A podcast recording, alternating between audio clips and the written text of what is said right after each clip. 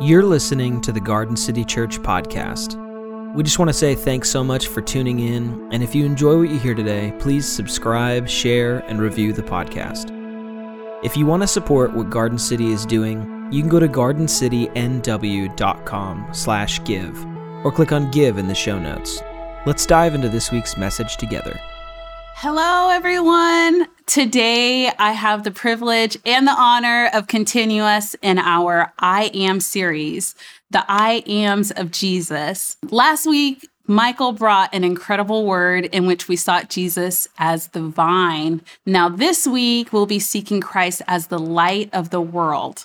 I don't know about you, but the reminder that Jesus is the light of the world was much needed for me. I felt like this was a word for me. So hopefully it'll be a word for you too. And we can share in this together.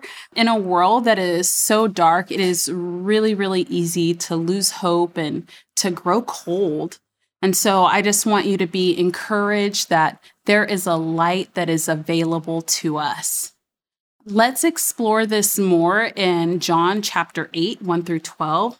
Um, to give some context to John 8, um, the previous chapter is full of the Pharisees denying and dismissing Jesus over and over and over again. They were relentless.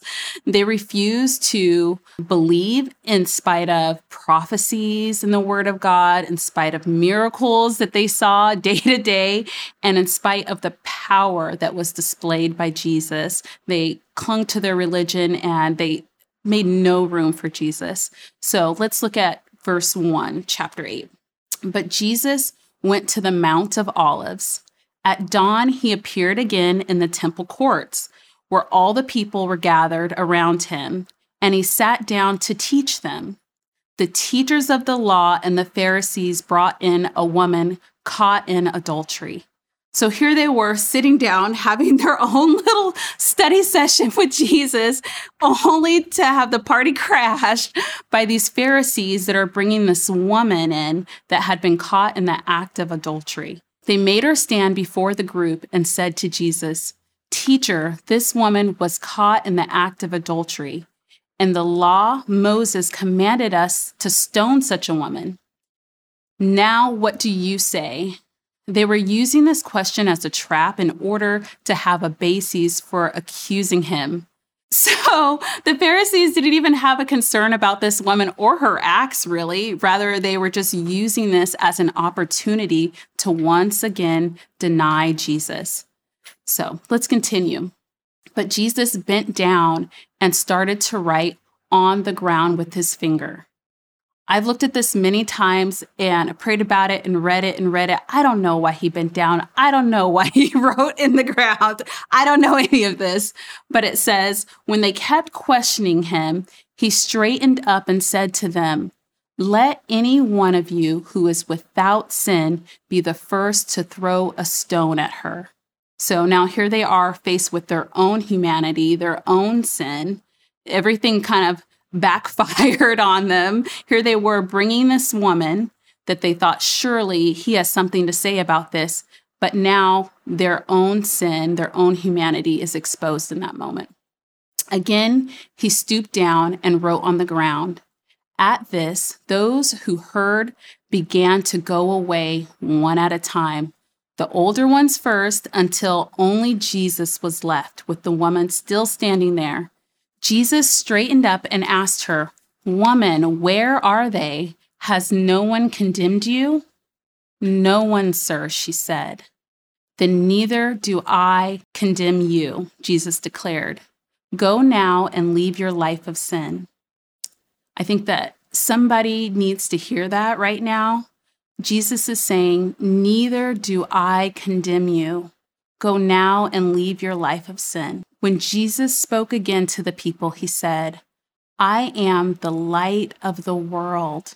Whoever follows me will never walk in darkness, but will have the light of life. Can I just be honest with you guys? God is calling many of you higher, self included. Um, I must admit, um, when God started speaking to me about living a particular way, I was so excited. I was like, yes, God, let's do this. and then the darkness of the world began to feel overwhelming to me. My previous excitement waned, and I started to say, God, uh, don't you think that you're calling this thing a little bit more extreme? like, this seems a little extreme, the things that you're asking me to do, the way you're asking me to live, all the things that you're calling me to. Mm, don't you think that's a little extreme? And then I even tried to validate it by asking people that I knew would be like, very much in agreements with me and just say, yeah, for sure, that's really extreme. You just got to live life. You got to do this. You got to do that. You're already doing this. You're already doing that. You're a great person. And I felt like, okay, that gave me some reprieve, but I still had that nagging feeling that I knew that God was calling me higher and calling me to more. So I don't know about um, you, but ultimately, not walking out what God has called me to is really disobedience. And I dare say it sin. it feels like a bad word. I hate saying the word disobedience and sin. It's not my favorite words. Um, but we are being called to new levels. Psalm 16:6 says, "The boundary lines have fallen for me and pleasant places Surely I have a delightful inheritance. So your sacrifice will be rewarded. Our sacrifice will be rewarded. So take a moment. What is God speaking to you? Where are your boundary lines? And what is your inheritance? What are the promises that He's spoken to you? Jesus is saying, I am the light of the world. Whoever follows me will never walk in darkness, but will have the light of life. May we be aware of the light that is available to us. Light illuminates. The light of God's Holy Spirit is revealing wisdom, guidance, and the heart of God ultimately. Of all things, why does he say light? I wondered about that. And so I do what everybody does when they wonder about stuff, they Google it. and so I looked up attributes of light, and this is what I found. It said, adequate lighting improves visibility and safety, especially after dark when our eyesight does not fulfill its role well anymore. I will say it again. Adequate lighting improves our visibility and safety, especially after dark when our eyesight does not fulfill its role well anymore. I so identify with that because I felt like I came out of a season that was so dark. You know, several months ago, I was working with a community that was so dark. And when I got called into that, I knew that God was calling me to be a light shiner in this community and to shine his light and to share love and kindness and respect for these people in this community. But all that I was surrounded with was darkness. And after a while, it it weighed heavily on me. You know, I skipped in there. I'm gonna shine the light of Jesus. And then I kind of like limped out. and I just felt so defeated. I felt overwhelmed by the darkness instead of focusing on what God was accomplishing there. It was so easy for my mind to focus on all the things that were going wrong in that community, all the things that still remained, all the things that still needed change, the children in the community that weren't treated in the way that they were supposed to be treated, the things that saddened me every single day, hearing the traumatic stories, witnessing the violence. And it just weighed so heavy on me. And I just kind of sat down and felt like a wet noodle a little bit. I just felt so weak and wimpy after that. And then I'm now being reminded that God has authority. He has called us conquerors. He has so much for us. And Christianity is not passive as so many believe that we're just kind of here, just using God as a crutch. I've heard that so many times. But it takes so much strength to be a Christian and to walk this out and to stand in the authority of Christ. And coming out of that darkness and feeling weak and feeling tired, I know that I am not alone in that because there's so much darkness in the world. When I was first piecing this all together, I didn't even want to speak to the darkness because I didn't even want to speak to the enemy because he's so low and so lame. But I think it's important to also elaborate on what walking in the light is. And for others, it may be different. It might look a lot different depending on your life circumstances and what you faced and what you're overcoming. But for me, I know that walking in the light feels like freedom freedom to be who God has called me to be, um, freedom to walk out my purpose, and levity. I also feel like it also helps me to walk out my purpose.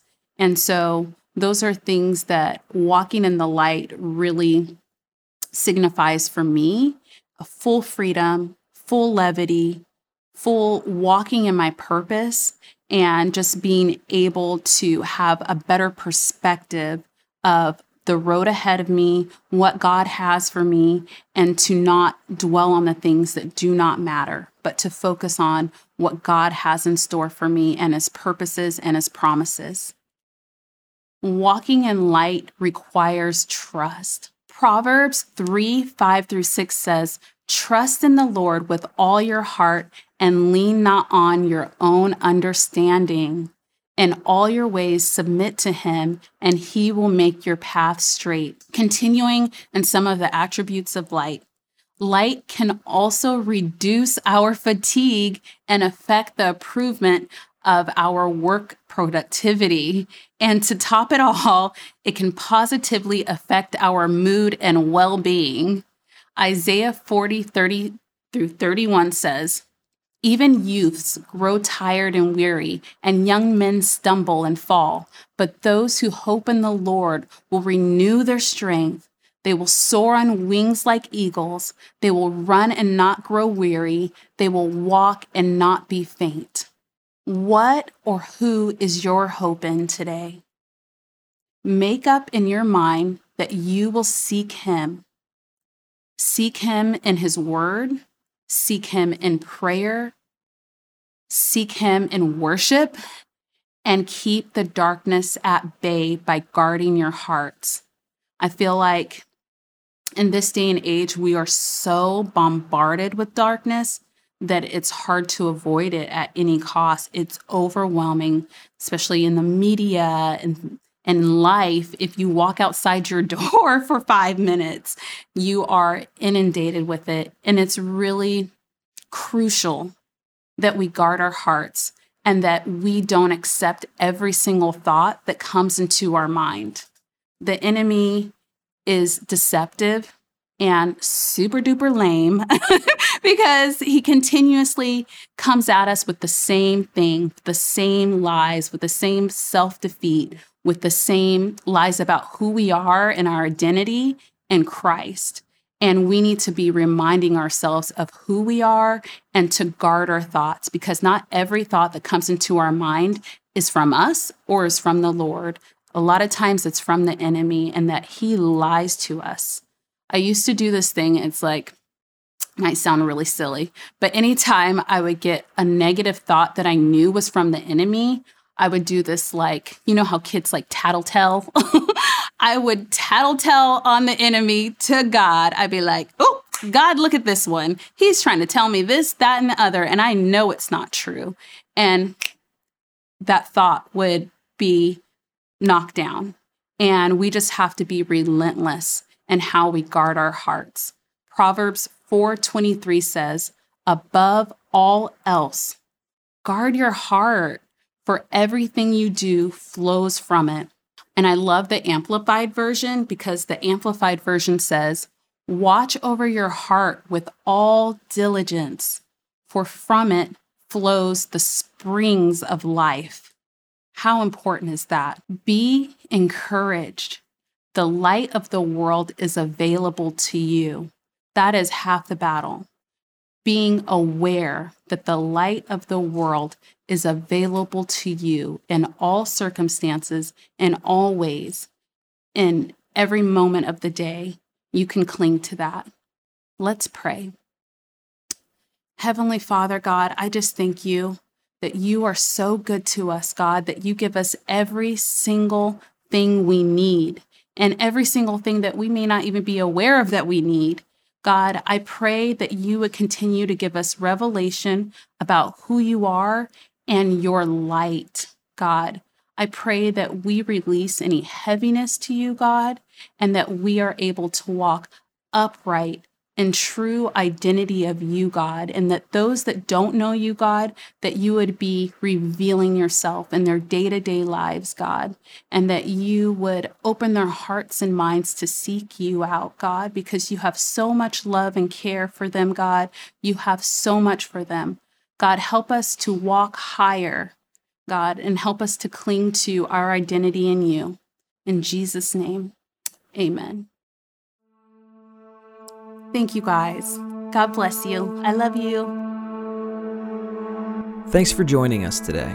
If you have any questions or comments about today's message or would like to contact Garden City Church, reach out at info at gardencitynw.com or click contact in our show notes. Garden City services are made possible by your generosity. Your generosity is love in action. Have a great week, and we'll see you next time.